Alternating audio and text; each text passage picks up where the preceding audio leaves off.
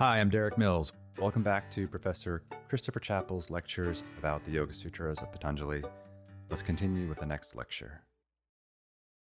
In the intervening spaces of that freedom, there are also other intentions due to residues of karma.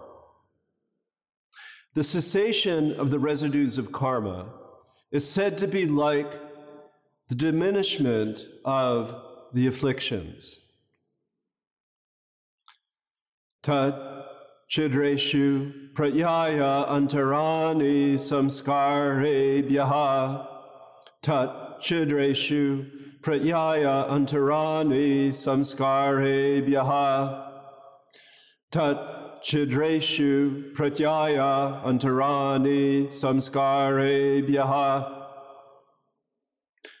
Hanam esham kleshavaruktam Hanam esham kleshavaruktam Hanam esham kleshavaruktam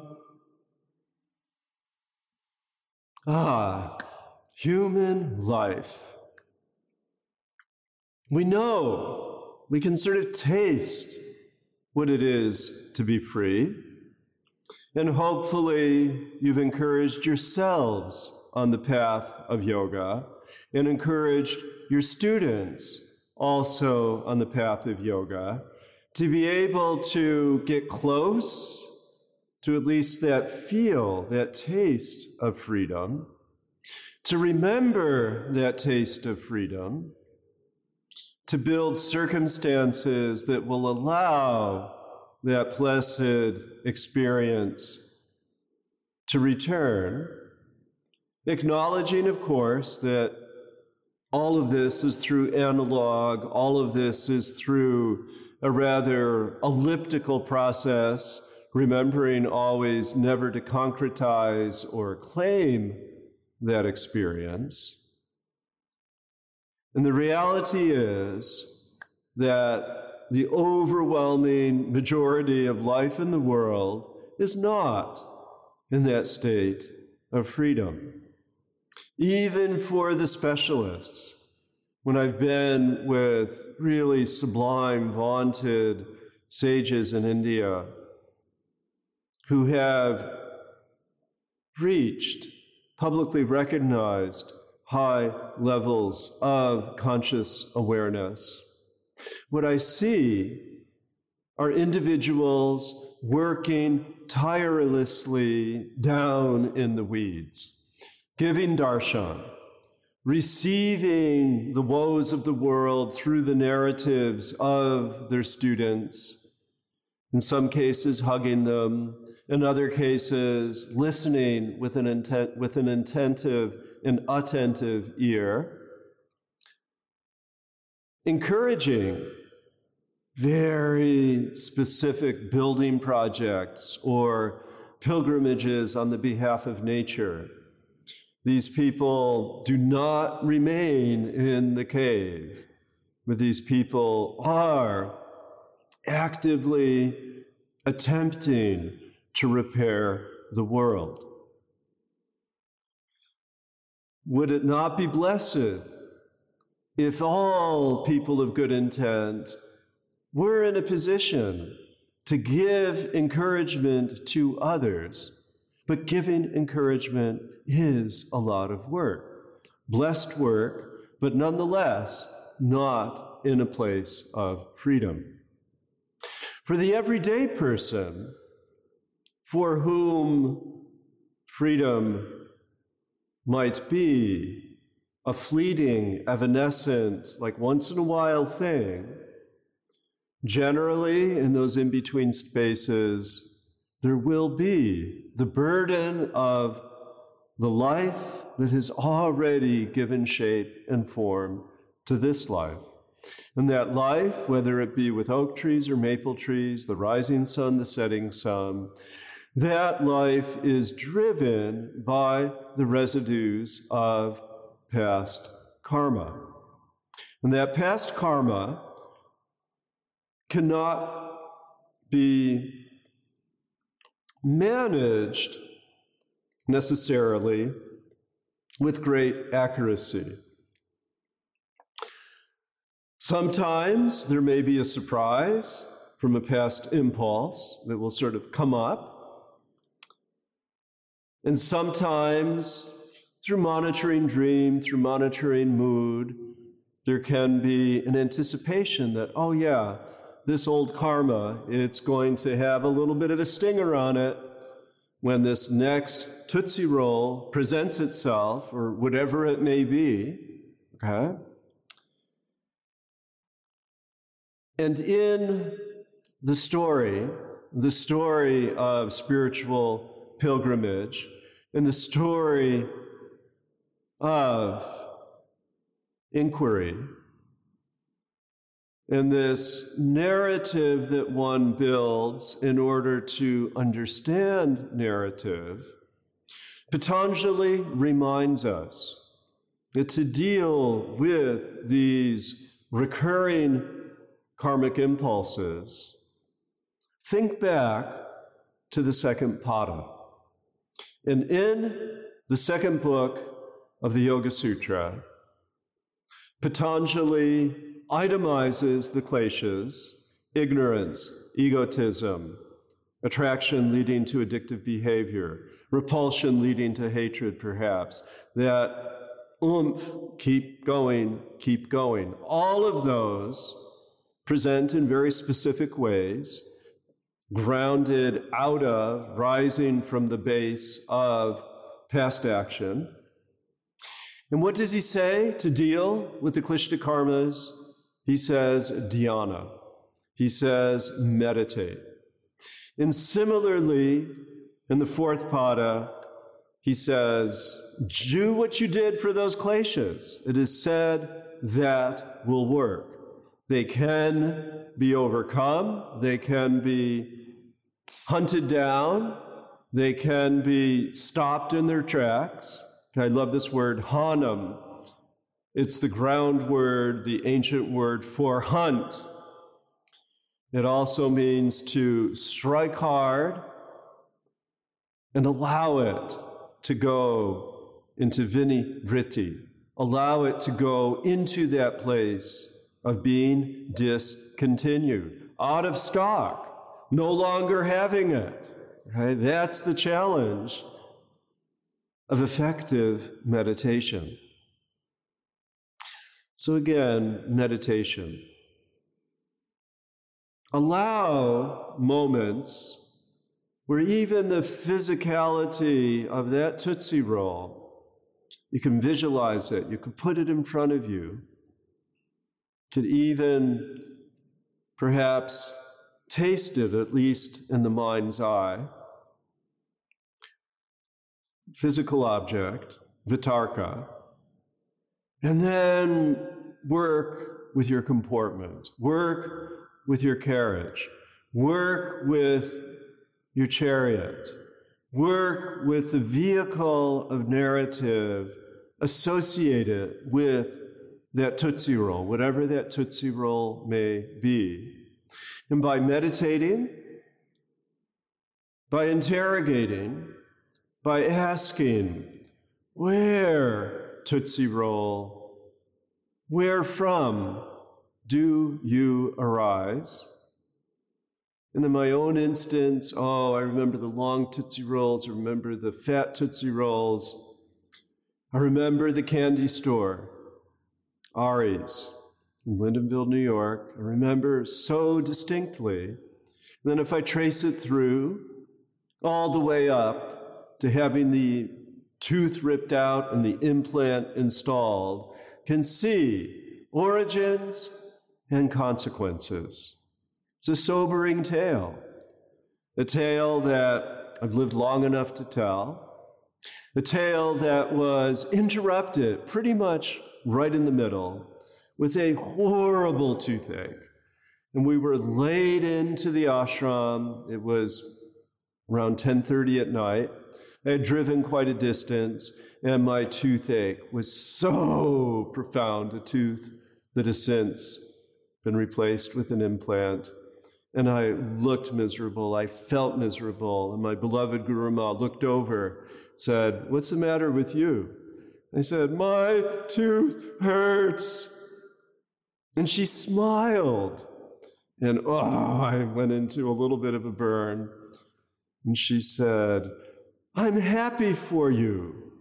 Our suffering brings us to awareness. And then she told a story about her father. She said her father had bad teeth, and eventually he just worked them all out. And he could only eat very soft food. And I thought, oh, that's a little bit too much information, but it piled discomfort onto discomfort. But it put me into this memorable place where I'd been taught the lesson that our pain gives us instruction. Our pain opens us to asking about our narrative, and our pain invites us through shared narrative to see that anything that we may think is only happening to us has happened so many millions of times over the course of history to so many millions of people. Okay, meditation. There's a place called meditation beyond the senses, beyond the mind, beyond the body, beyond you and me. Gurani, Gurani Anjali, who is no more, wrote those beautiful lyrics as a way for her students, by crying out those words,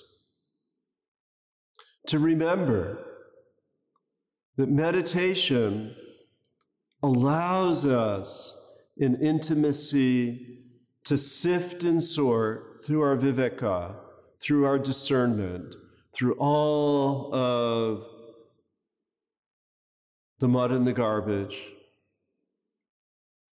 and to be able to rise above whatever that wretched circumstance may have presented and ascend to that feeling place beyond the senses, beyond the mind, beyond the body, beyond you and me.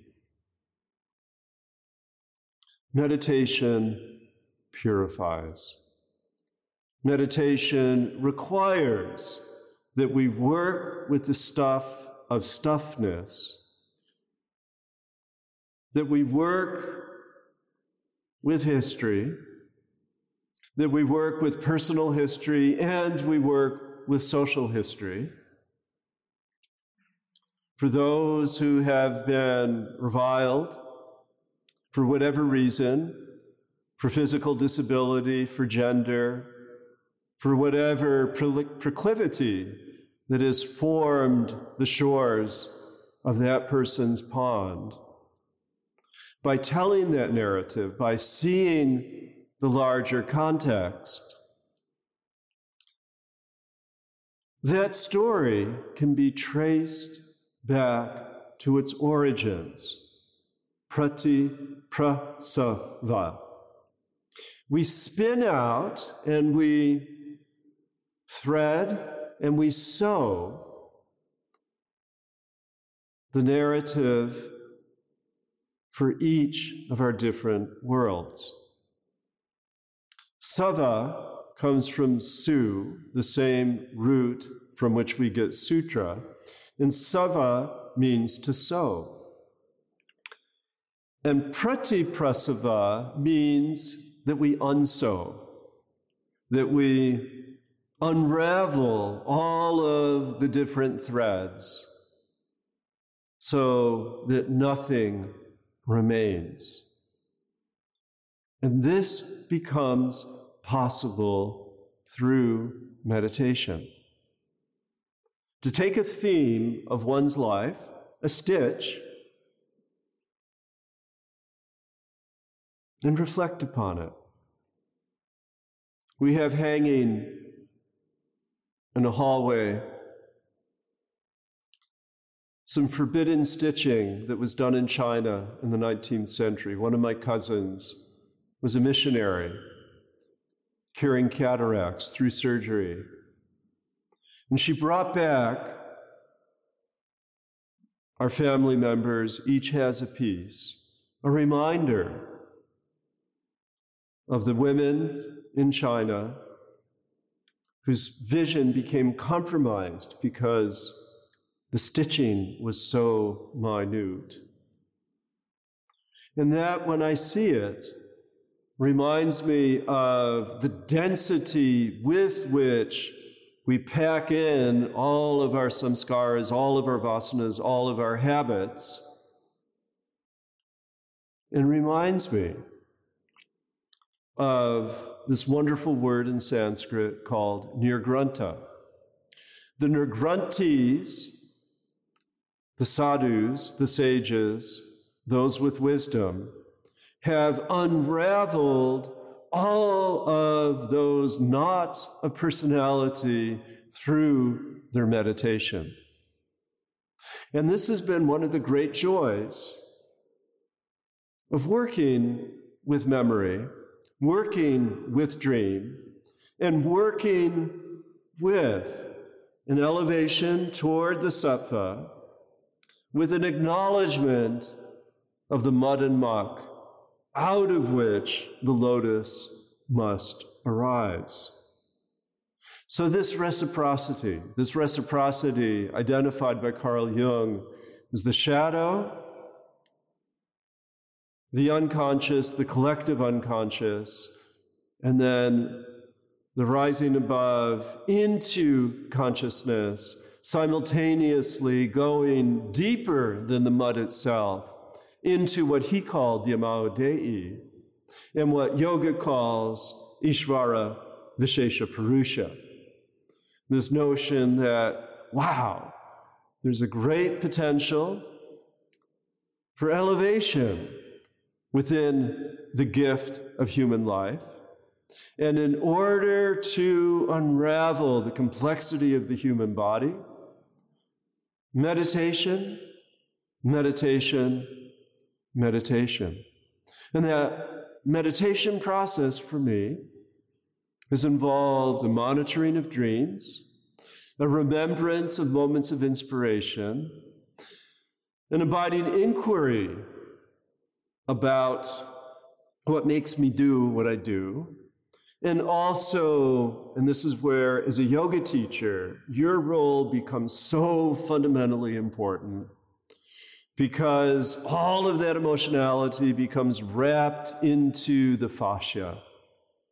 And that fascia constricted gradually through asana finds extension and the granularity of those karmas that have been cramped up in there a little bit, a little bit, a little bit can and will be released. For me, identified with a rather dramatic scoliosis as a teenager, finding that one move, in addition to all the general moves of yoga that began to allow that stretch and release allowed the unraveling of a whole raft of emotions that have been tied into body image, into feelings of inadequacy, into feelings of weakness, all of which were undeniably real, and all of which were part narrative and part physical bodily reality. Every time you invite your students to stretch up, every time you invite your students to bend forward, you're bringing them into bodily experiences of elation and of humility. And these movements are meditations. These movements are occasions for bodily and emotional self understanding. So when you weep, when your students weep,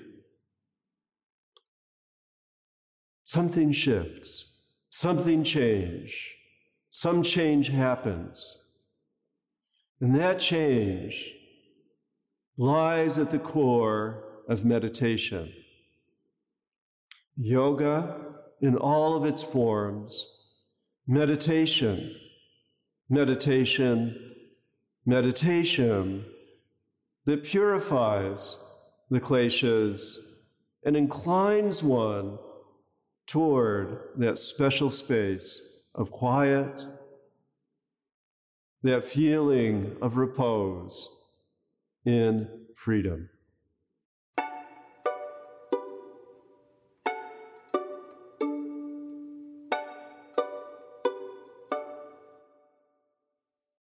Indeed, in that state of reflection, for the one who has discriminative discernment and always takes no interest, there is the cloud of Dharma samadhi.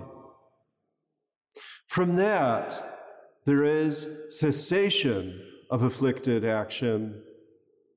Then, little is yet to be known due to the eternality of knowledge which is free from all impure covering.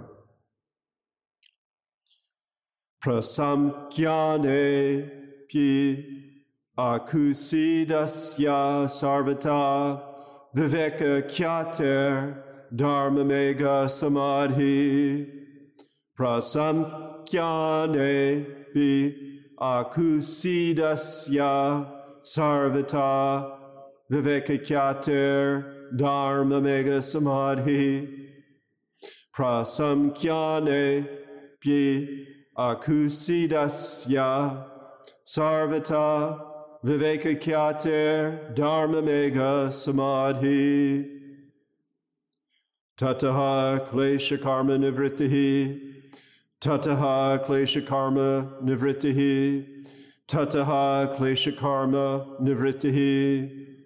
Tada sarva avarana mala apetasya jnyan asya anantyaj jneyam alpam tada sarva avarana mala apetasya jnanasya anantyaj jneyam alpam Tada sarva arvarana mala apetasya jnanasya anantyaj jneyam alpam. So magnificent, the positivity conveyed by Patanjali in this string of sutras. So many metaphors to live by can be found here. First, with moving into a sustained reconnoitering of all of that stuff, all of those particles and pieces of what we call life. And by particularly applying discriminative discernment, this viveka kyati, repeatedly, consistently, effectively. And here he becomes a little bit of a punster. He says, In this moment, you no longer gather the interest. And the reason why we put this in quotes is that this is an allusion to monetary interest, that our work is put in the bank and it accrues interest, and then that interest comes and we cash in on that interest, and then we deepen and extend karma. And interest is both metaphorical and literal here. As we've seen, vastu, the stuff of action, the stuff of the world, asserts itself, reasserts itself, reappears, demands that we deal with it as stuff. And along the way, in order for that to happen, we have to take interest. We have to take an intention to recommit to whatever stuff has presented itself. And in this state of ongoing discernment, rather than, oh yeah, I'm interested in that, rather than reaping the fruits of that action for good or ill, there's a buoyancy that comes about, described as Dharma Megha, described as this fluffy cloud that floats above, protects within that bubble of samadhi an individual, protects that yogi from returning into that realm of cause and effect, that realm of karma phala, that realm of samskara asserting and requiring a recommitment to a lower realm. What a beautiful image Patanjali presents, a layered image here of the cloud a purified cloud, a place of abiding discernment from as if in that cloud, rather than karma casting its grip yet again. And when that happens, when that literal ascent into that meditative state, into that samadhi state, into that direct perception of the way things truly are, there is the cessation, the nivritti, the pulling back from klesha karma. Remarkable. An affirmation of yoga in a place of positivity, an affirmation of the true possibility of purity. And it says that as one dwells again and again in this place of discernment, in this place of an applied active samadhi, those afflictions, the ignorance, the egotism, the attraction, the repulsion, the oomph, oomph, oomph, gotta keep going, that all of those are held in abeyance. And in that moment, you don't really have to know anything more. It's just a little, it's just life that's unfolding, but you're in wisdom. You have an eternal knowledge. In the covering, the avarana, the cloak, the veil, if you will, has been removed. The time of our marriage,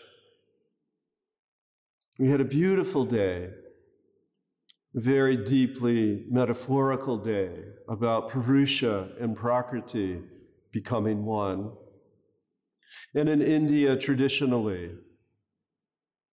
a bride would remain veiled until several hours into the wedding.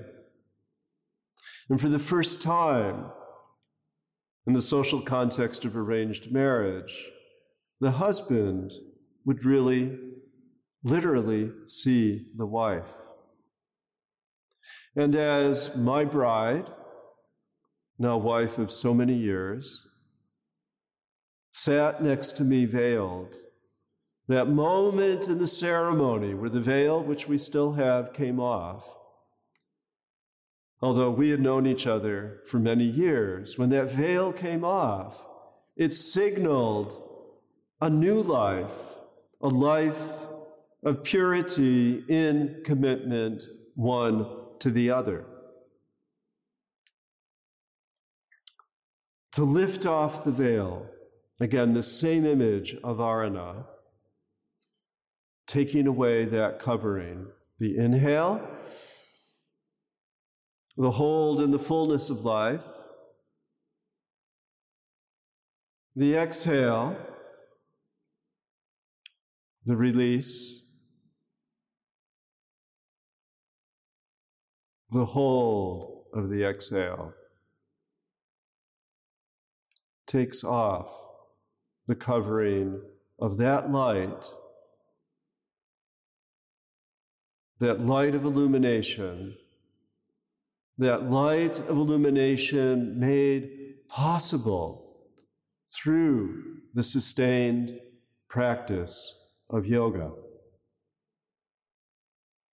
Now, in the 19th century, the British, around 1862, passed a law declaring Hindu theology to be grounded in a rejection of all things worldly. And the true religion was a religion valuing transcendence out of this world. And on the one hand, in these sutras from Patanjali, yeah, there's certainly an ascent, a rising up into the fine mist of a pure white Dharma cloud. But at the same time, there's a sense that, yeah, action can be without affliction. Ah, klishta karma. Klesha karma nivritti. It's not that all action stops, but it's the klesha that stops.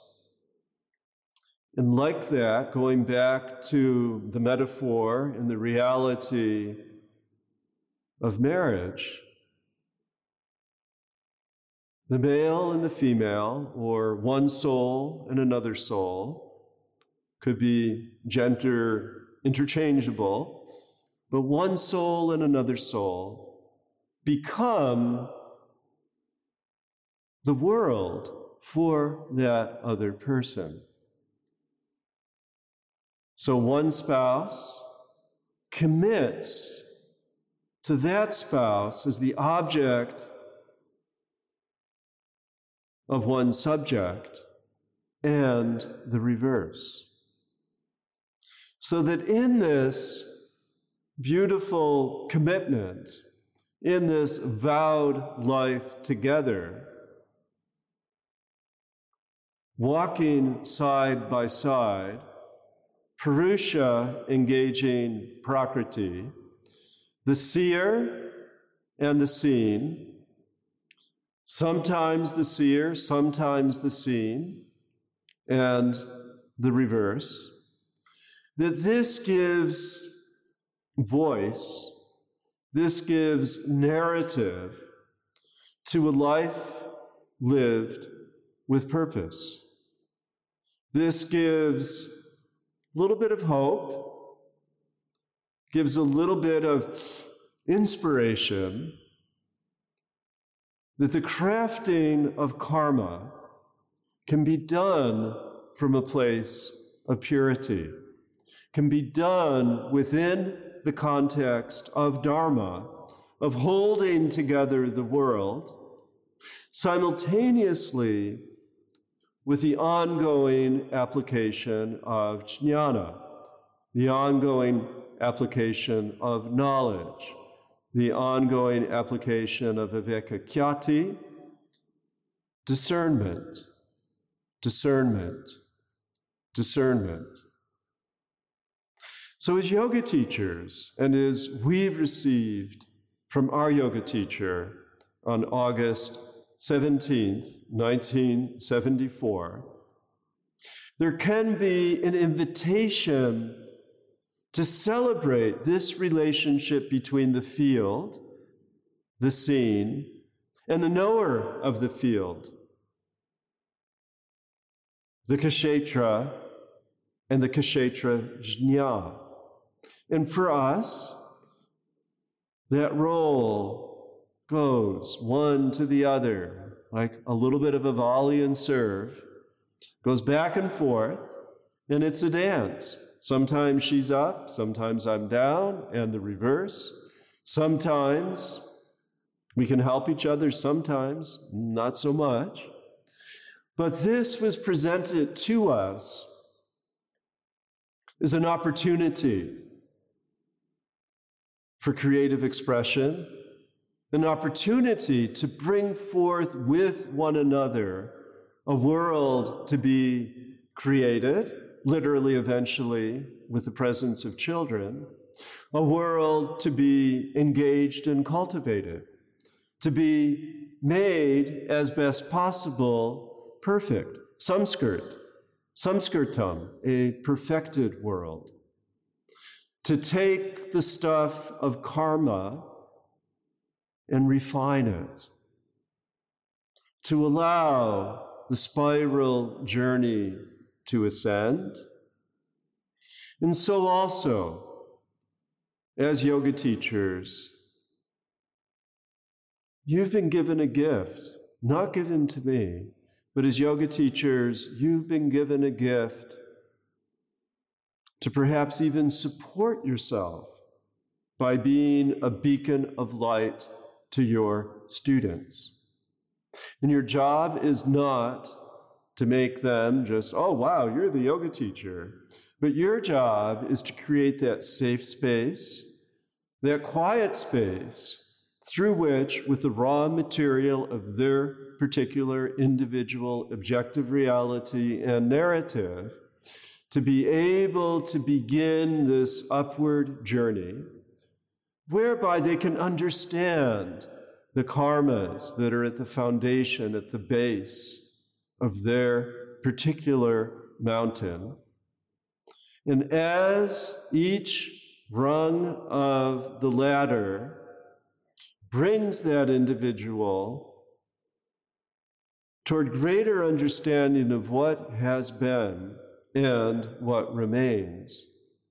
That truly becomes a gift to each and every pilgrim. Along this journey, along this pilgrimage, along this upward pilgrimage, built out of the raw material and the true stuff of life.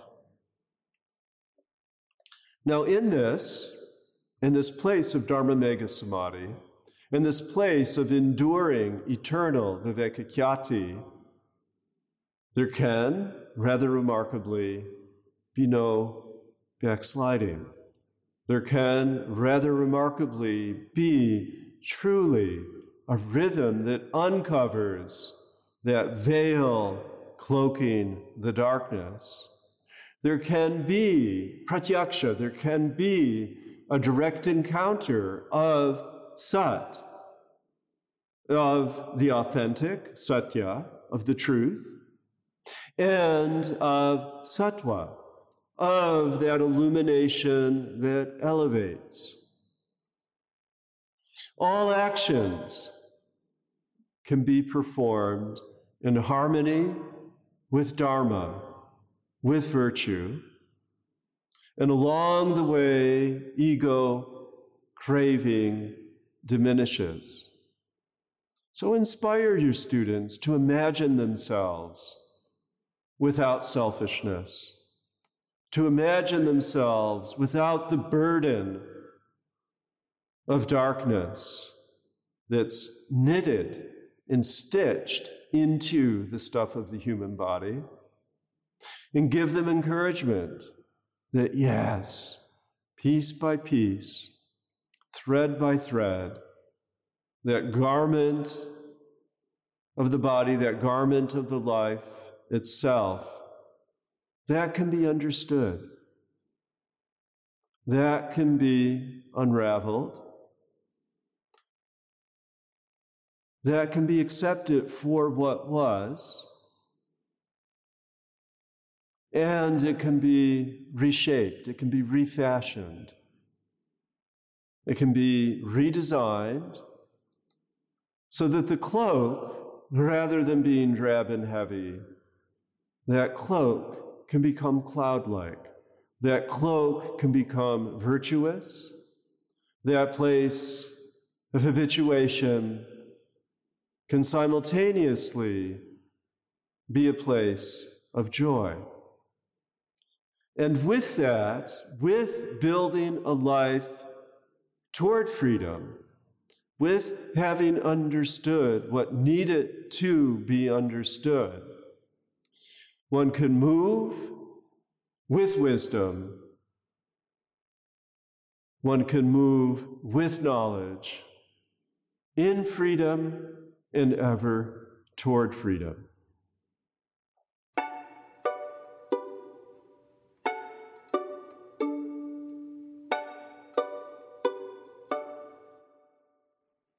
From that, the purpose of the gunas is done, and succession of parinama ceases. Succession and its correlate, the moment, terminate at the end of parinama. The return to the origin of the gunas, emptied of their purpose for the Purusha, is freedom steadfastness in one's own form, and the power of higher consciousness. Tataha kirta artanam parinama krama samaptir gunanam. Tataha kirta artanam parinama krama samaptir gunanam. Tataha kirta artanam parinama krama samaptir gunanam. Kshana pratiyogi parinama aparanta nirgrahyaha kramaha. Kshana pratiyogi parinama aparanta nirgrahya kramaha. Kshana Pratiyogi Parinama Aparanta Nirgrahyaha Kramaha Purusharta Shunyanam Gunanam Pratiprasava Kaivalyam Swarupa Pratishta Va Chitti Shaktir Iti Purusharta Shunyanam Gunanam Pratiprasavaha Kaivalyam Swarupa Pratishta Va Chitti Shaktir Iti Purusharta Shunyanam Gunanam Pratiprasava Kaivalyam Swarupa Pratishta Va Chitti Shaktir Iti.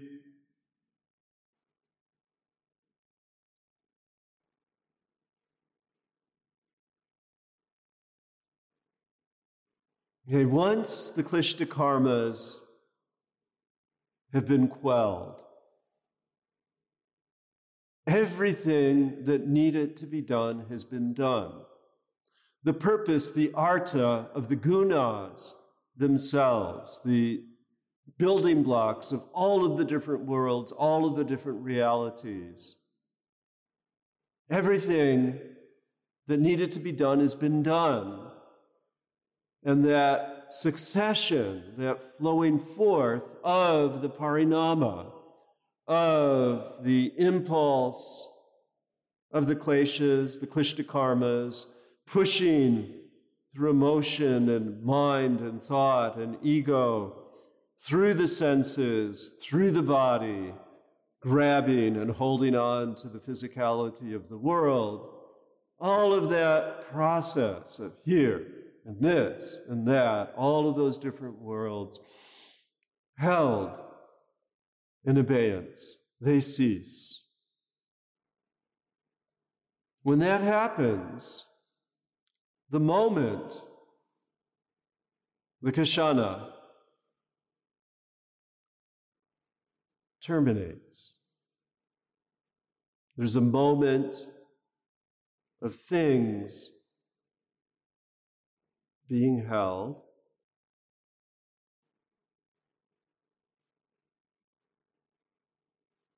Dissolving, as it were, into that place of quiet.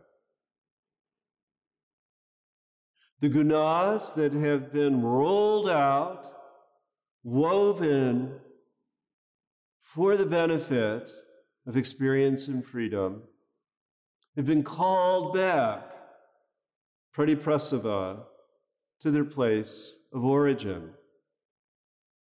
And in that, they've been, in a sense, just sort of emptied for the sake of Purusha, for the sake of that witness consciousness, for the sake of that spectator who merely looks on. Patanjali defines this as kaivalyam, as freedom singularity. And in this singular freedom, particular to each and every elevated yogi, there's a pratishta, there's a standing sta, pratishta, a standing in svarupa all the way back to the third sutra at the very beginning of the Yoga Sutras, Svarupa Avasthana. In those moments of Nirodha, Drashta, the seer, the Purusha, just stands.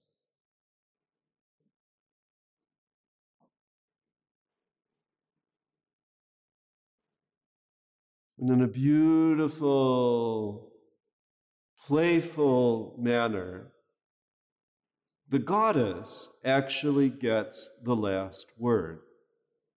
Okay, the goddess has been viscerally present, subliminally present, through the use of feminine gender terms throughout the first pada in particular. There's a playfulness to Patanjali. And whenever in that first pada he talks about all those several dozen ways of doing yoga, he uses the feminine. He uses the feminine gender to signal how yoga can be made part and parcel of one's life.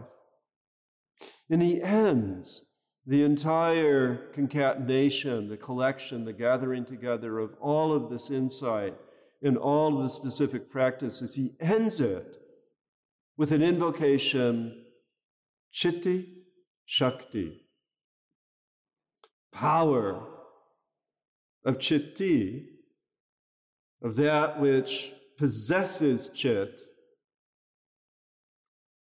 power, Shakti, in contrast with chitta, vritti, chitta, the outflow of, karma, of consciousness, vritta in all of its fluctuations, all of its vulnerabilities, if you will.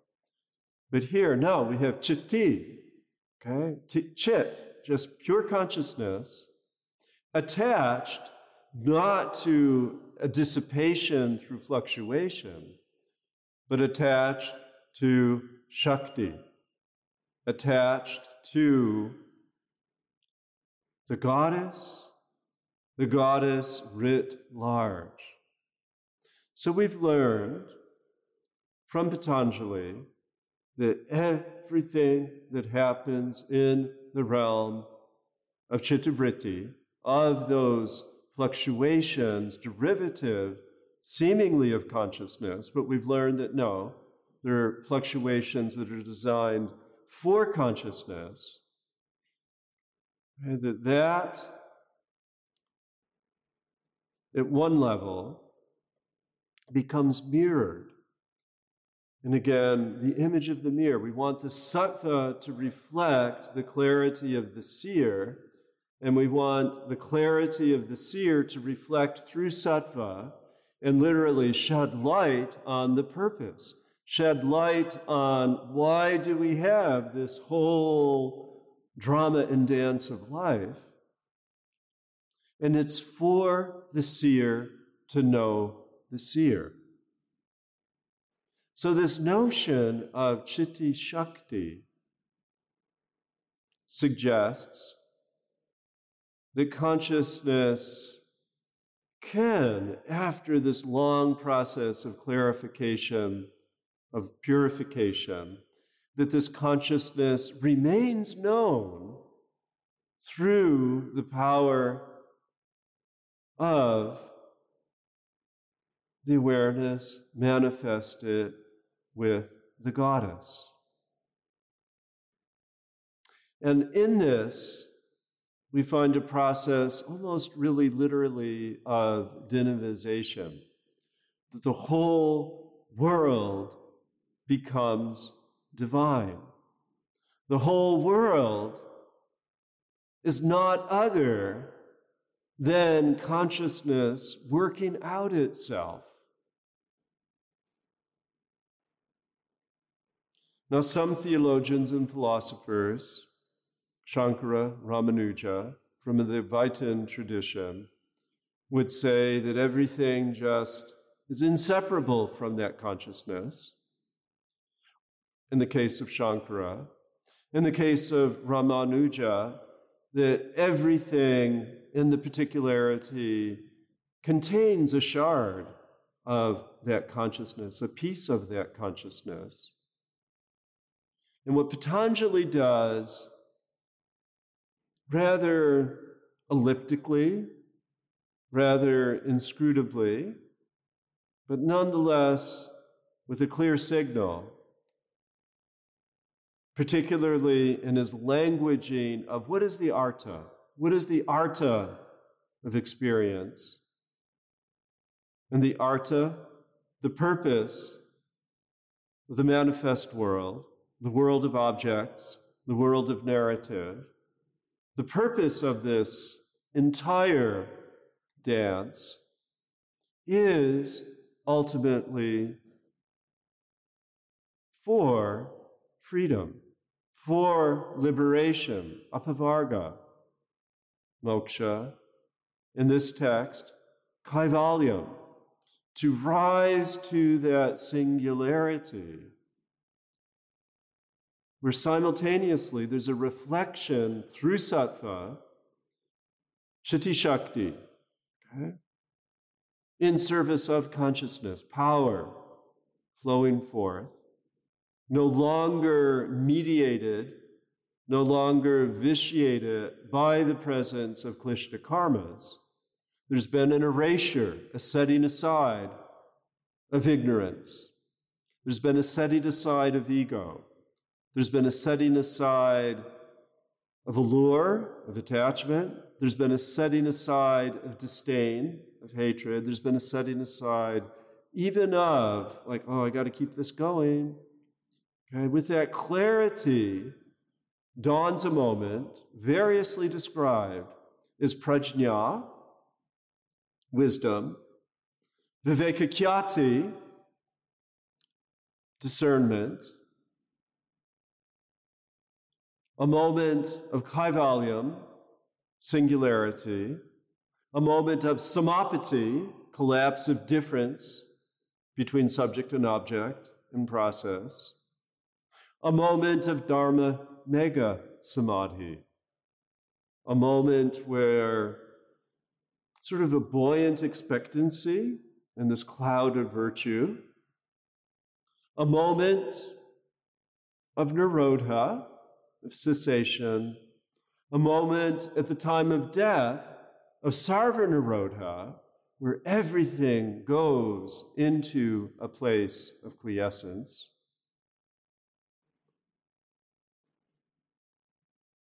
Yoga, a disentangling, a sifting through, and literally finding the needle, the gleaming diamond within that haystack. And with that moment, that instant, everything that needed to be done has been done. All of the nooks and crannies have been explored and figured out. Everything has been resolved back to that niggling point of origin. And with that, Svarupa Pratishta, a standing, Samastiti, a standing, the Jain posture Kayotsarga, No karmas remain that bring one into that place of tamas or negativity. No karmas accrue that would call one downward into that place of tamas. Shunya, only empty, only empty, only empty. In the Jain literature, the correlate word for kaivalyam is Kevala.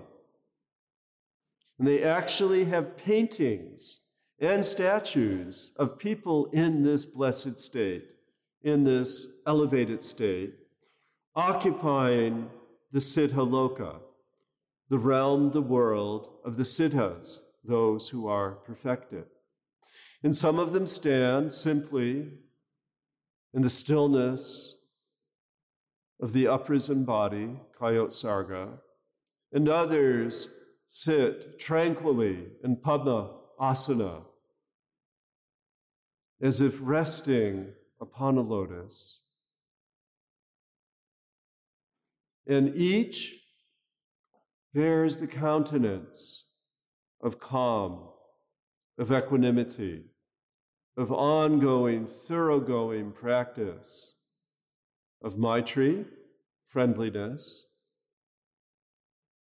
compassion, karuna, sympathetic joy, mudita, and equanimity, upeksha. And as you discuss freedom with your students, Use all the amazing resources available. Bring in the poetry of Mary Oliver, which so eloquently conveys that moment of reflective repose. Bring in the playful poetry of Rumi that invites moving into that meadow beyond all of the distinctions and judgments. Invite in that occasional insight from Shakespeare. The whole world is a stage, and we are merely players upon it. Invite in those narrative analogies from your own experience. Humanize yourselves to your students. Humor them with a little bit of your own folly. And invite your students to reflect upon even the possibility of not messing it up, to reflect upon the spoken possibility given in this last Yoga Sutra that you really can figure it all out and remain undisturbed. And we know from earlier sutras that these moments themselves, these moments of, of joy, can be fleeting.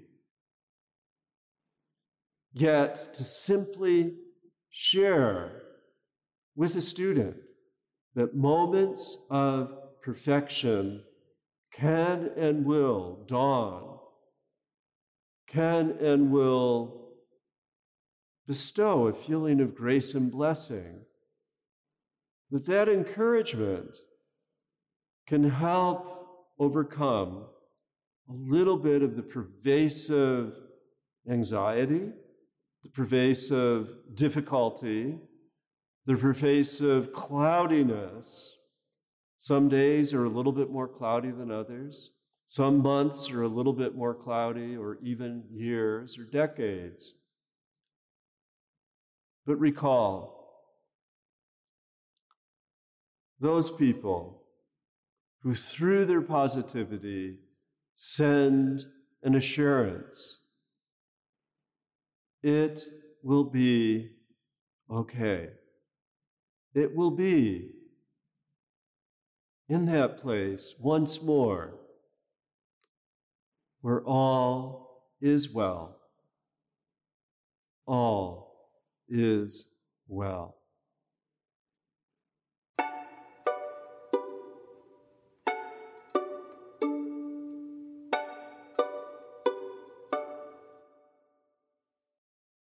In this segment, we will discuss, explore, investigate the various ways in which Patanjali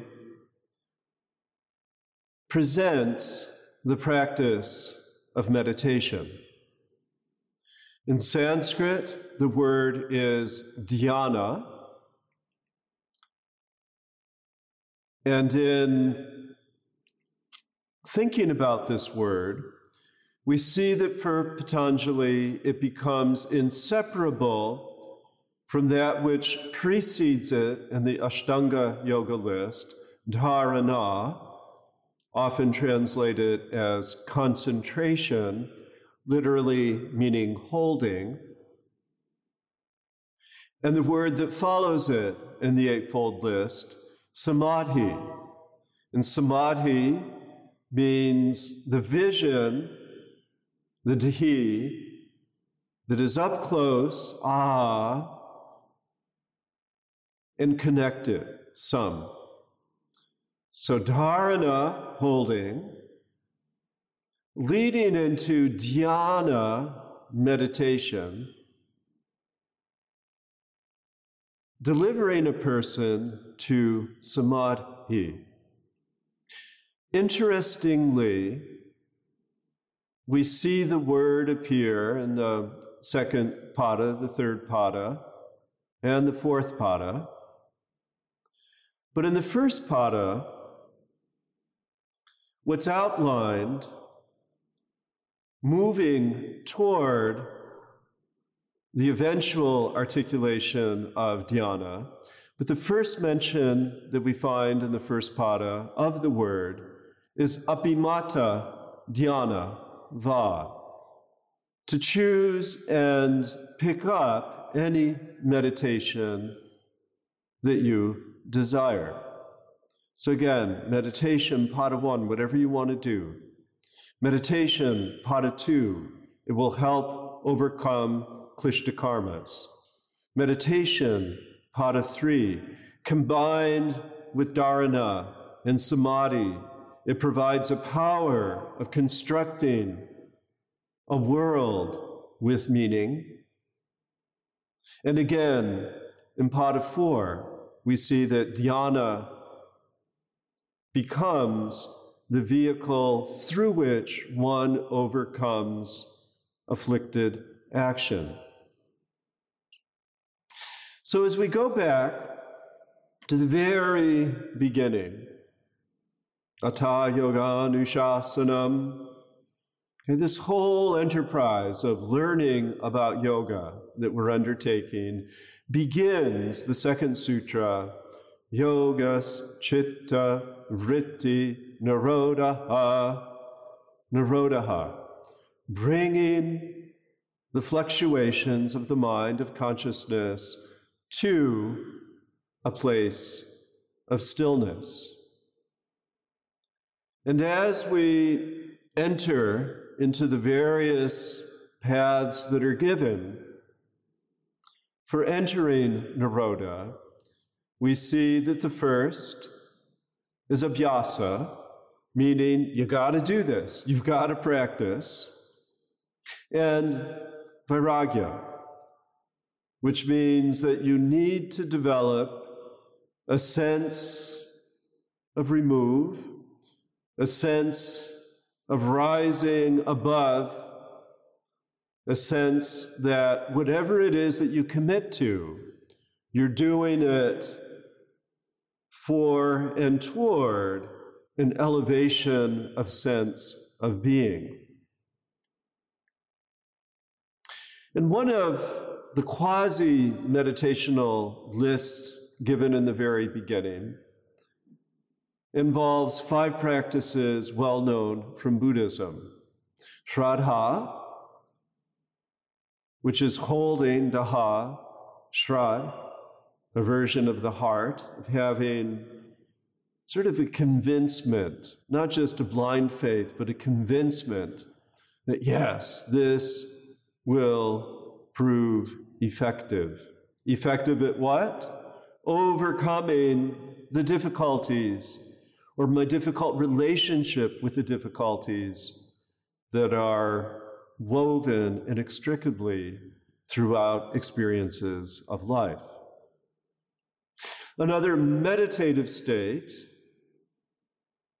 a state that perhaps allows one to stand firmly within meditation, is virya the marshaling of strength within oneself, within one's being within the world, as well as mindfulness, smriti, remembrance.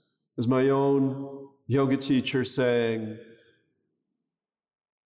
when I forget, forget to remember, I dismember of remember that we need, with our meditation and with our meditative life as it's being built, to recall, to recollect, to recollect, to remember, to put it back together in service of this higher calling.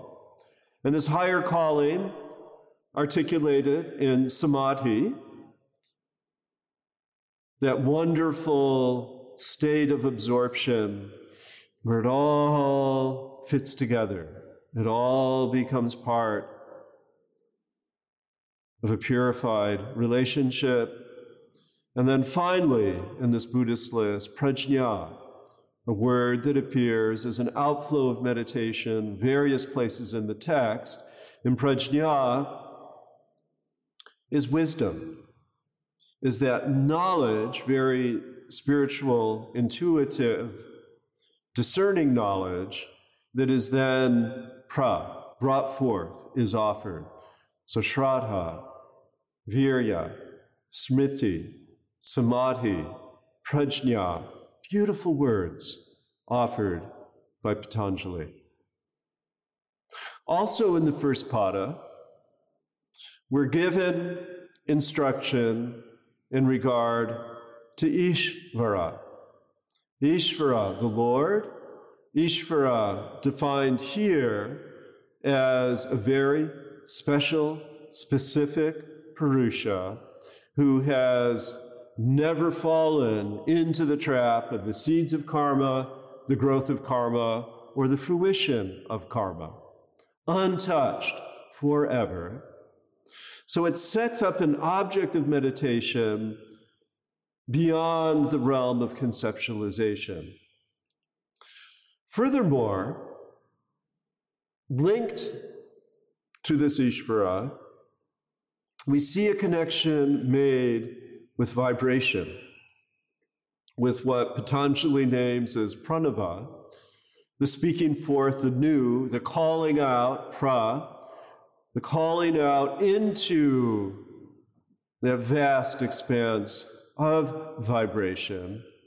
And we know from secondary literature, we know from other places going all the way back earlier, even than the Upanishads, that the word invoked, Om, encloses and discloses the vibrations at the root of the universe, at the root of human experience. It further advises perform japa. Om, Om, Om. Carry that intimacy with vibration through cultivated repetition, and this becomes a form of meditation. Now, later in the first pada, we get a definition of what happens when one meditates. And it's called samapatti, defined as the collapse of distinction between object, subject, and the intermediary between the two. The grahya, that which is grasped, the grahana, the process of grasping, and the grahitur, the grasper. So, in states of meditation that arise within samapatti to what may be described as samadhi, there will be a collapse of difference. Emotionally, what can arise from that is empathy. And the ethical delivery on empathy would be compassion. Grounded, however, for its authenticity in the outflow from a meditative experience. Then specifics are given. Objects, physical objects, are invoked, are called in to be objects upon which to meditate. It could be an image, a photograph. It could be a beautiful tree. It could be a sad tree. It could be a flower. But an object, an object such as a flame or the wafting of incense, that object becomes a way of first holding returning the mind through smriti, through remembrance. I'm here devoting my attention to this flame. Then, whenever the mind goes off, to bring it back, whenever the mind goes off, to bring it back, so that eventually the flow of attention goes from requiring the presence of that object to being able to simply be with that object, even with eyes closed. And that flow, that alignment of vritti, vritti, fluctuation, fluctuation, one after the other, in that process of holding, rises to the state of the meditative state. So that even without the object there, it's as if you've joined with it. And then sa vichara. Rather than requiring a physical prop, with savichara, there will be a cogitation, a reflection, again, a reconnoitering of some aspect of comportment, some aspect of those subtle residues of karma that propel the individual one way or the other. And by focusing, by holding, by asking, where, impulse, did you first arise? Feeling it in the body, those subtle textures, reviewing it in the place of memory, those impulses, sometimes quite unhealthy. And then there becomes an awareness in this third category of sabija, of the seeds from which those particular behaviors arise. And the sabija level allows through story and narrative a revelation to arise. Oh, yeah, that's what it's all about. And once the story is named, once the picture is drawn, then it can lose its sting, and that seed can wither and disappear. And that state, nirbija, that state of seedless samadhi, that state of freedom and liberation, relies upon steady commitment to perform dhyana, to perform meditation. And it says in the second pada, dhyana heyas tad vritayaha.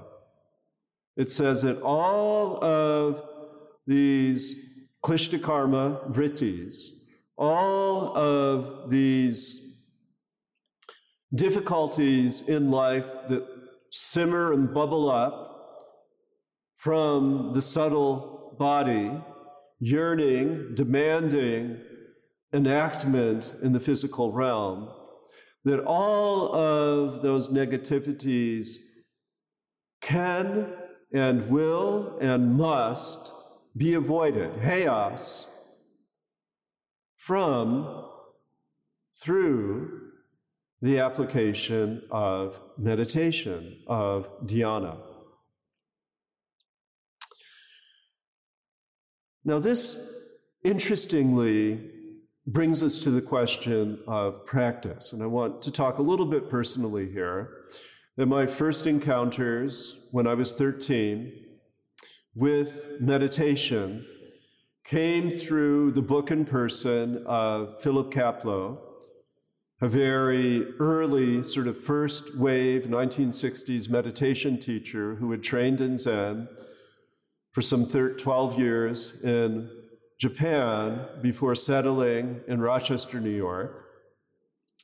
And his gentle way of inviting people into zazen, which is, in fact, the Japanese pronunciation with an extra syllable, Zen is from the Sanskrit dhyan. And what he invited and what he wrote about in the book, sharing his training in Japan, and I started this at 13, was breathe in one, exhale two. Breathe in three, exhale four. Breathe in five, exhale six. Breathe in seven, exhale eight. Breathe in Nine. Exhale 10. Breathe in one. Exhale two. Simple, direct, repetitive, meditative. And with that arises sort of a little bit of a flow, necessitated and aided by and through, the drifting mind has to remember, oh, what number am I on? And then going back, and if you've lost track, to start all over again. And this becomes, in a sense, a, a type of replacement, so that rather than the thoughts being scattered, scattered, scattered, the thoughts are moving with the rhythm and the count of the breath. And this opens the individual through this form of concentration, which at moments can lead into dhyana and samadhi, into beginning to, with the opening of the eyes, the re engagement of the gaze, to be able to make as part of this process of meditation the ongoing application of viveka khyati, sort of open eyed, out and about in the world, meditative awareness that, oh, I know how karma works. I don't think I want to go over here. And oh, wow, these people I like these people in the yoga class. This is really going to work in terms of providing that place of stability. And slowly but surely, all of these meditative practices produce the desired effect. And the desired effect of meditation lies in the ability of meditation to quiet the kleshas, to quiet the impurities, to empty them, to give them away, to allow those impurities to dissipate, and in that emptying, in that purity, prakasha, light, radiance, sattva, liberation can happen.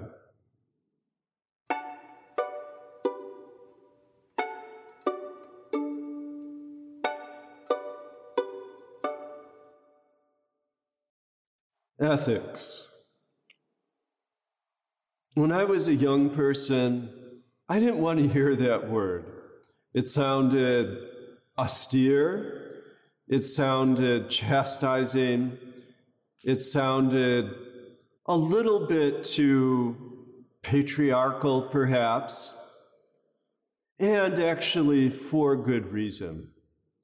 Because in the history, particularly of Western civilization, really perhaps even from the time of the Ten Commandments, ethics linked itself, was in fact expressed through lists of thou shalt, thou shalt, thou shalt, and it was usually thou shalt not, thou shalt not, thou shalt not. And no teenager wants to be told what to do. However, with yoga, we're given a project of self examination grounded in theories of karma, whereby consequences to be observed and tested result and a sense of a need for responsibility. And now, as I'm older, I understand that, yeah, a lot of children need to be told, don't do that, don't do that.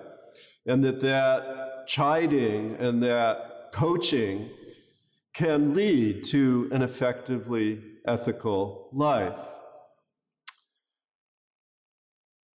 In yoga, the context becomes the gateway into the practice of ethics. And in the very first chapter of the Yoga Sutra, in Pada 1, Patanjali offers a time tested and true path into ethical behavior that had been long itemized by the Buddhists, acknowledged by the Jains, resurfacing in all manner of literature throughout centuries and centuries. And this list, called the Brahma Vihara, specifies four abodes, four go to places, four viharas, in order for someone to emulate what it means to have the best comportment, the comportment, the carriage modeled by Brahma, the everything of the universe at its best, and by the Brahman, the mediate, the person who mediates, either as priest or teacher, as physician or lawyer, the person who mediates wisdom for others. And in yoga, we see that if you're in the company of fine, wonderful, grounded people, be friendly. Maitri. In Pali, metta. But the idea is to cultivate feelings of goodwill around those people of goodwill. Sukha, happy. Metta, be happy. Be friendly with such company. Then the second context identified dukkha, people who suffer, people who are mired in difficulty, disease, people who really struggle to put one foot in front of the other. And for those people, the proper behavior to be exhibited is karuna, is compassion. Third, some people really, really, really amazing with their accomplishment, their physicality, their beauty, their intelligence, their all around goodness. For those people, rather than getting envious or jealous, the ethic within yoga says develop sympathetic joy.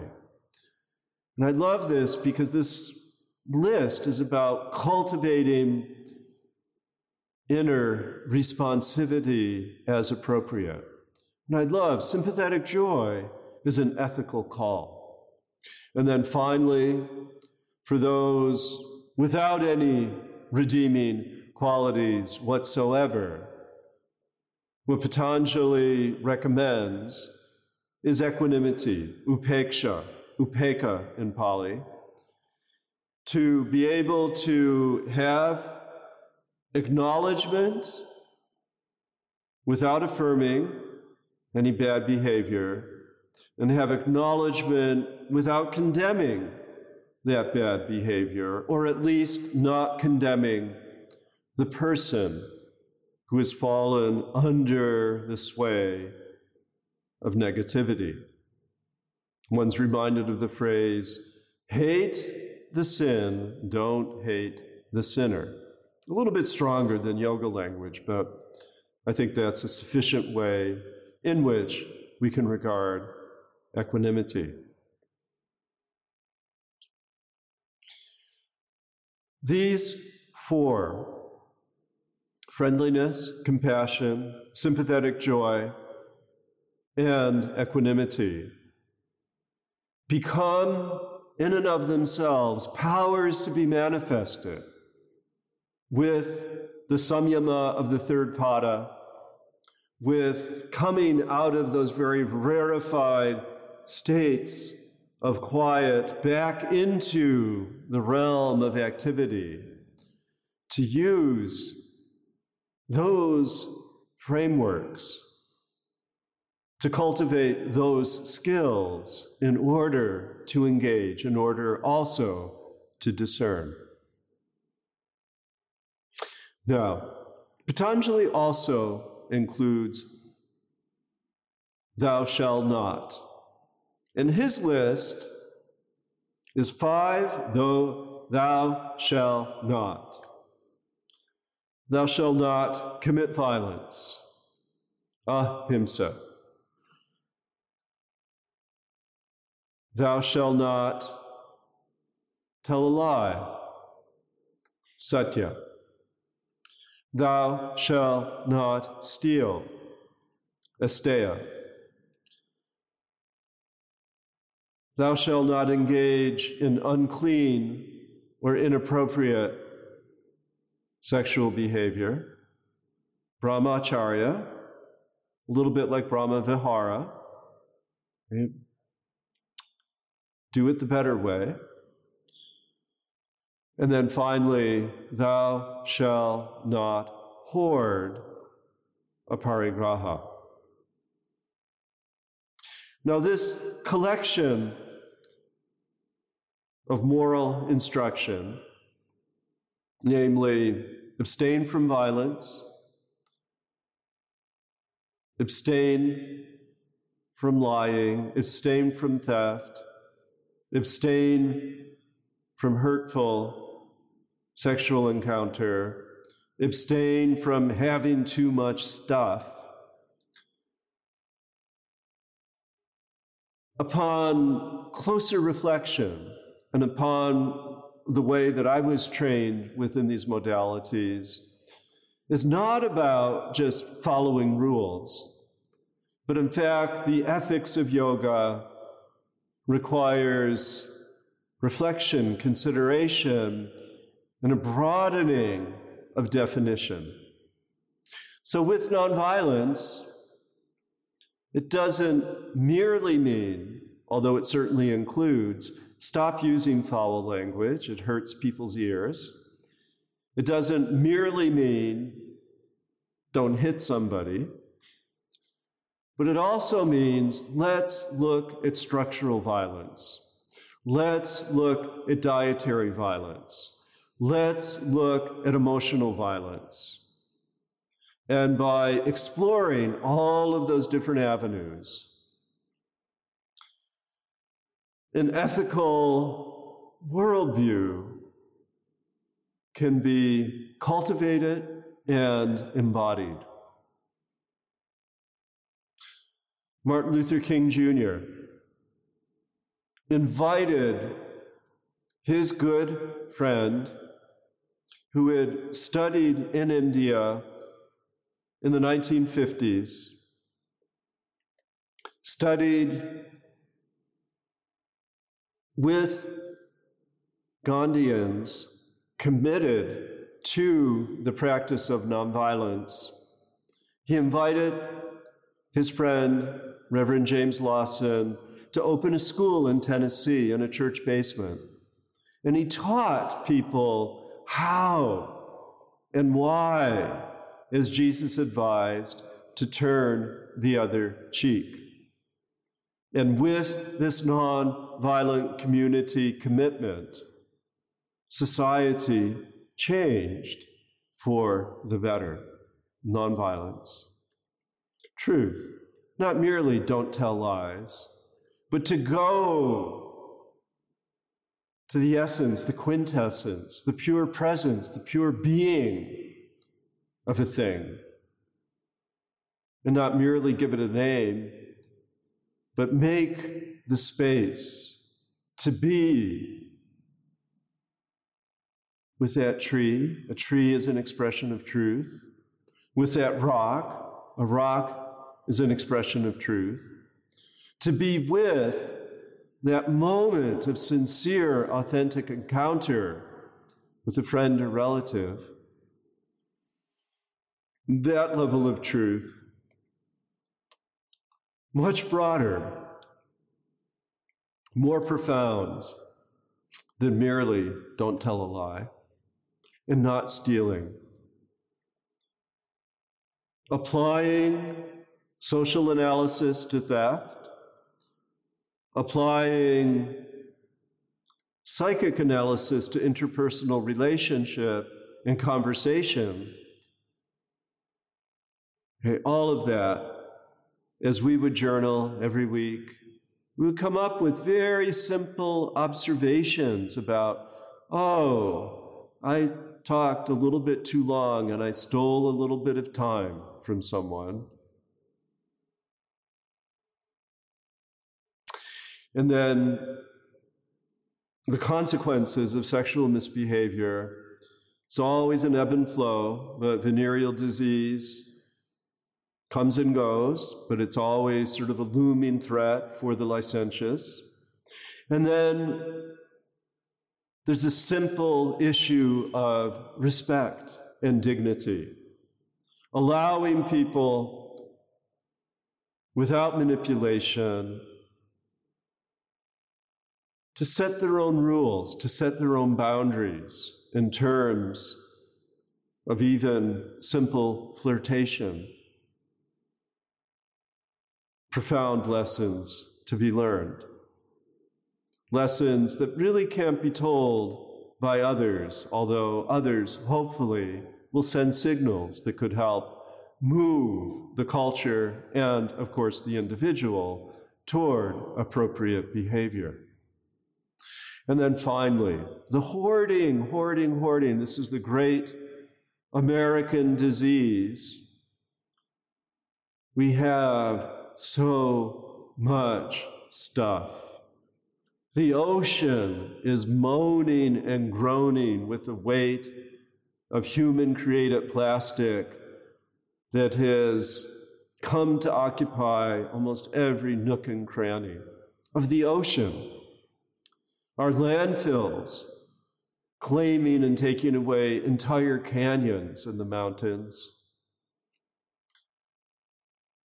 Not only do we have things, but with things comes trash.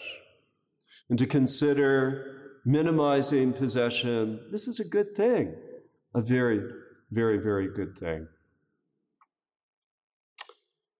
And then, in terms of comportment, in terms of ethical behavior, we have five rules to live by on the positive. The first, seemingly simple, is to keep things clean, to keep things tidy. American consumer culture has been very, very quick to respond to a basic human need for cleanliness a whole array of different toothpastes and soaps and hair conditioners and you know entire fortunes entire business empires have been built on the business of keeping clean and that's a good thing and a thing that however can signal the need to go beyond mere physical cleanliness to dispositional cleanliness. And sometimes within oneself, and one can journal if you're given this practice to cultivate and to develop and to build upon, there may be a little bit of a, of a negative. There may be a little bit of a shadow thought that would benefit from a good scrub, a good, like, why did I even want to think that? Or why did allow, why did I allow myself to fall into that funky mood? That our moods also periodically need to be cleansed. Contentment. To draw out within, from within oneself, a basic attitude. It's really going to be okay. And this attitude itself as spoken by Julian of Norwich. While in the midst of the plague, so many people were dying. She just, not arrogantly, and certainly without cruelty, but she said, All will be well. And she survived the plague. She was in sort of a quarantine. But her words gave solace to many, many who had to accept the death of so many people, so many loved ones. But to be able to have a baseline go to place of contentment helps build a way to be in the world that is ethically informed and inspiring for others. And then bringing it a little bit to a level of greater rigor, we find the Patanjali advises tapas, advises testing our mettle, M E T T L E, testing our own strength to endure situations of difficulty. Not eating for a period. Perhaps renouncing certain foods for a period, a little bit like the Christian practice of Lent. Perhaps refraining from speech, perhaps being silent. Okay, this, an inward practice then can be a benefit in terms of the choice of words following. And all of this in service always of svadhyaya, of reflecting on both aspects of oneself, one's involvement within the world, and reflecting on that place of quiet, that place of the ultimate ideal. In this 10th ethical practice, the practice of Ishvara Pranidhana, rather than moving outward, we're advised to move inward and move upward and feature our own personhood and fashion our lifestyle to be in imitation of those ascended saints and sages who have modeled a behavior intimate with that place of quiet, purified of the various afflictions at the root of human psychology, and committed to being present being of service, being within the world, but not necessarily of worldliness, not necessarily of a place, identifying with lower impulse, but working through the cultivation of ethics to lift up oneself, and in the process, lift up others as well.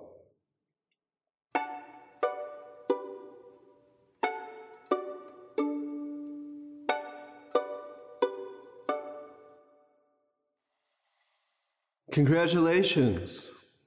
Either you've fast forwarded and you've landed on the last episode. I know when I read, sometimes I'll read the last chapter first. It's not really a terribly auspicious habit, but if you take this as your preview, um, you may or may not be disappointed. But congratulations if, in fact, you've landed in the last third of these 20 hours.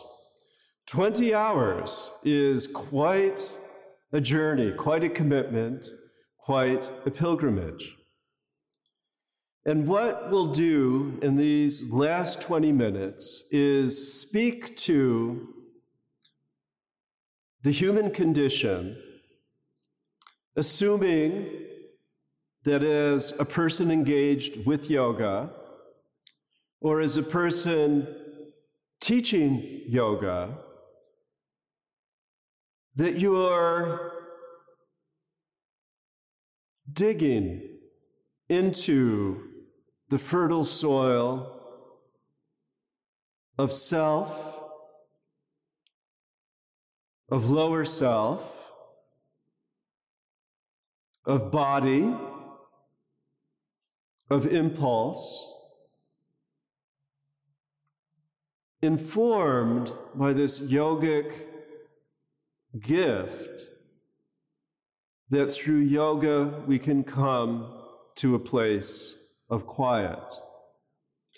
And here, I also want to point out what may be obvious to many that there is, in fact, a linkage between the mindful tradition that has become popular in schools and in workplaces and even in government, that this whole practice of breath regulation, breath attention, body attention, the exercises given in the various trainings of chewing on a raisin and experiencing the flavor, that all of these things intersect with yoga significantly. Yoga, Buddhism, Jainism share a common ground, share a common concern. And that common ground, that common concern, is conviction, convincement of the possibility of freedom. Now, that freedom can be experienced on so many different levels on the feeling tone level, on the physical level, on the spiritual level. And what yoga has scripted within the Yoga Sutra of Patanjali, which contains kernels, sort of moments, just brief sentences that are more suggestive than elaborate. What yoga suggests is that we inhabit this body, that this body links to breath, and that our breath similarly cannot be separated from our mind, and our mind cannot be separated from our breath. It gives a physiology of the body that talks about the belly, talks about the throat, talks about the head, as well as the heart. And rather than being mechanical, there's gastric juices, or you have a larynx, or you have a brain. This physiology of yoga suggests that so much depends upon the operation and the center of your body, the digestion. That so much depends upon the clearness of voice, giving voice to emotion. That so much depends upon our ability to allow even the possibility of recognizing that there are wonderful exemplars of perfection, and that all of this settles into our heart, and through intuitions of the heart, we can know everything that we need to know. An amazing affirmation of human physicality. And then the breath. Okay, the inhale and the hold, the exhale and the hold. And more than once, this notion introduced by Patanjali speaks to the potential of lifting off the layers, lifting off the covers, lifting off the cloaking, lifting off the veil that reveals such splendor, such spaciousness, such glory, such luminosity. Okay, this is an anthropology of a human person with really boundless potential. That's at the ground of why the Buddhists meditate, why the Hatha yogis perform asana and pranayama, why the Jains become so fastidious in their observance of nonviolence. That by meditating, we can find that inner peace by stretching and moving the fascia and filling the body with pran, we can release all manner of impurities. And for the Jains, every time we work to protect the life of another being, even as small as a microorganism, we are able to release lifetimes of karmas that are fraught with difficulty, fraught with affliction.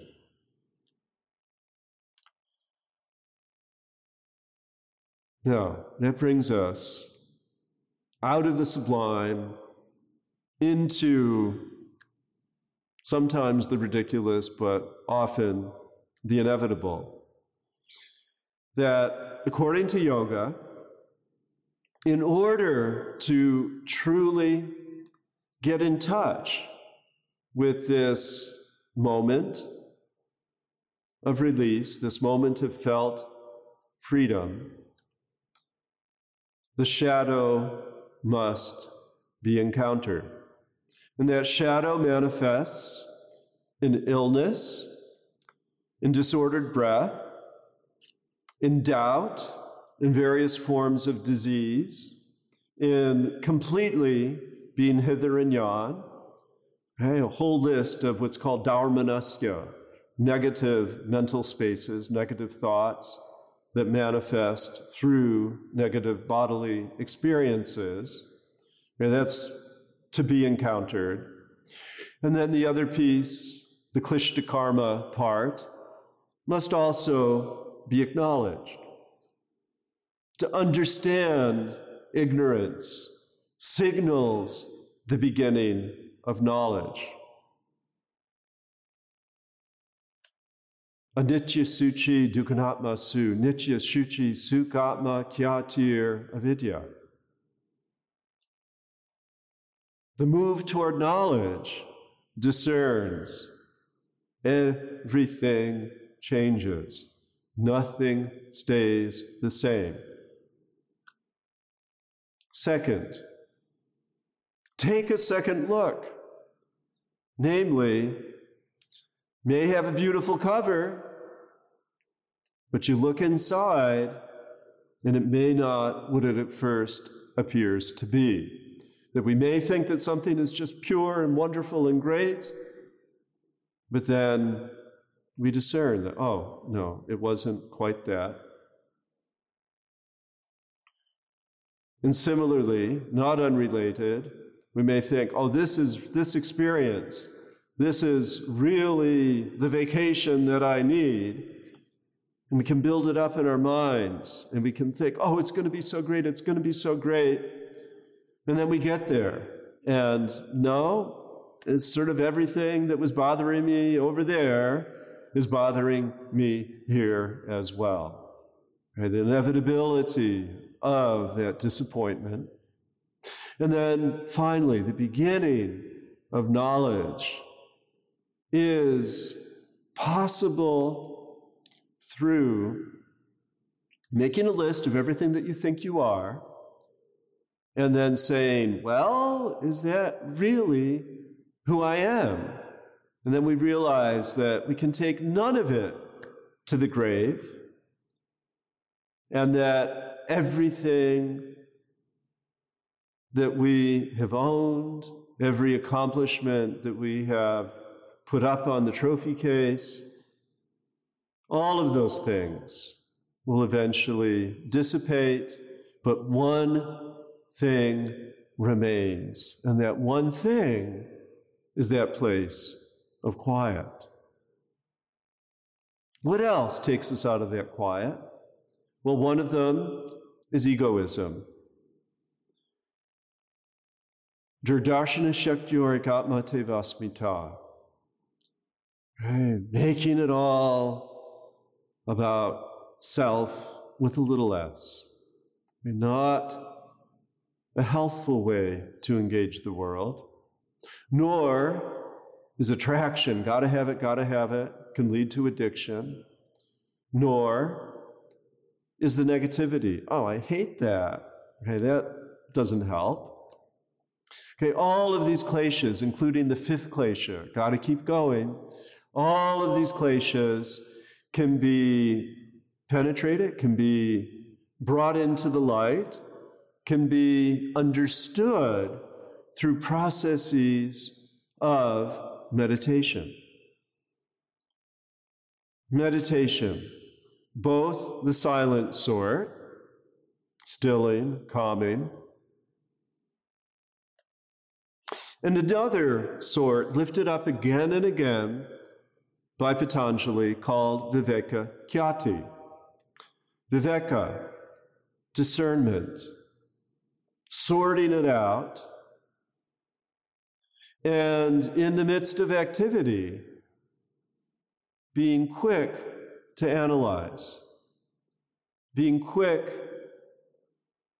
to say, hey, let's think twice about jumping into this one. And here, I think the, the business model of the mission statement can be very instructive. If one's mission statement is Ishvara Pranidhana, namely dedication to a highest ideal, then show up with that mission statement. If you're asked to undertake a task, put it through that test of discernment. Will this advance my ethical commitment? Will it reside in a way within my life that supports nonviolence and authenticity, not stealing, appropriate behavior?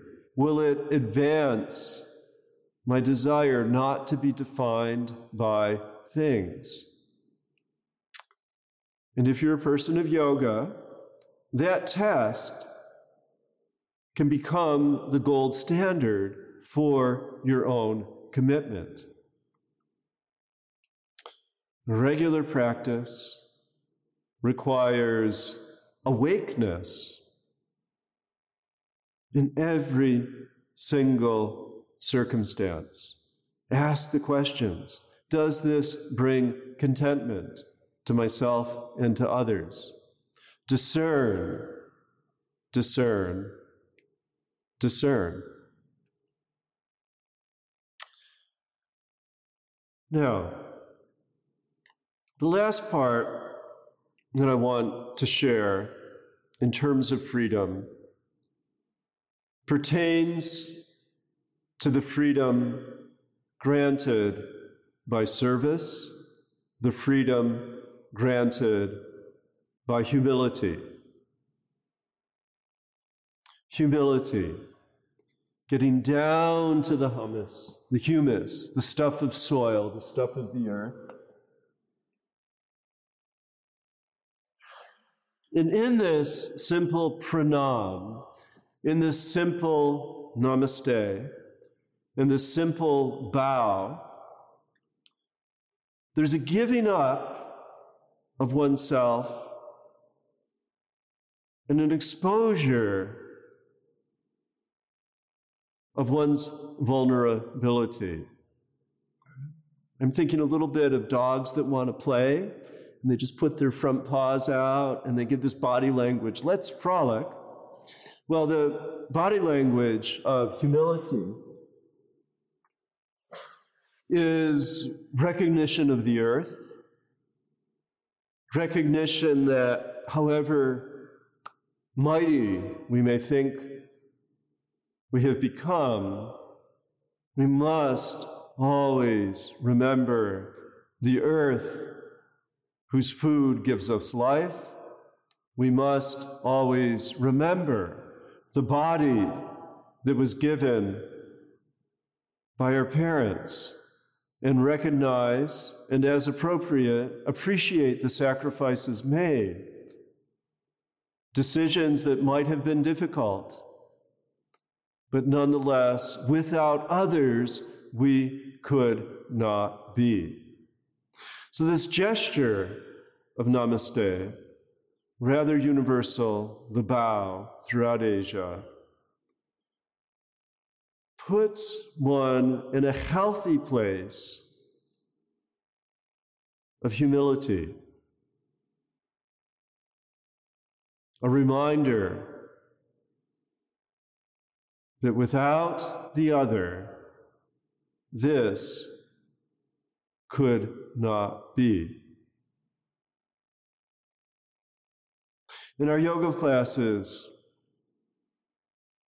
in those years of training, and in the yoga classes that I myself teach, part of the gesture at the very beginning is to form a circle and with open hands, hands of peace, to invite everyone all at once to come down to the earth. And then in arising to bring one hand to the other in this blessed Anjali Mudra, in this blessed gesture of Namaste. And in speaking that word, Namaste, The human voice acknowledges this is me, and this is you, and truly, let us always remember we share a common ground, and that common ground to which we can return again and again is that beautiful meadow, that beautiful silent cave, that beautiful place beyond distinction, that beautiful, calm, quiet place, that place of yoga.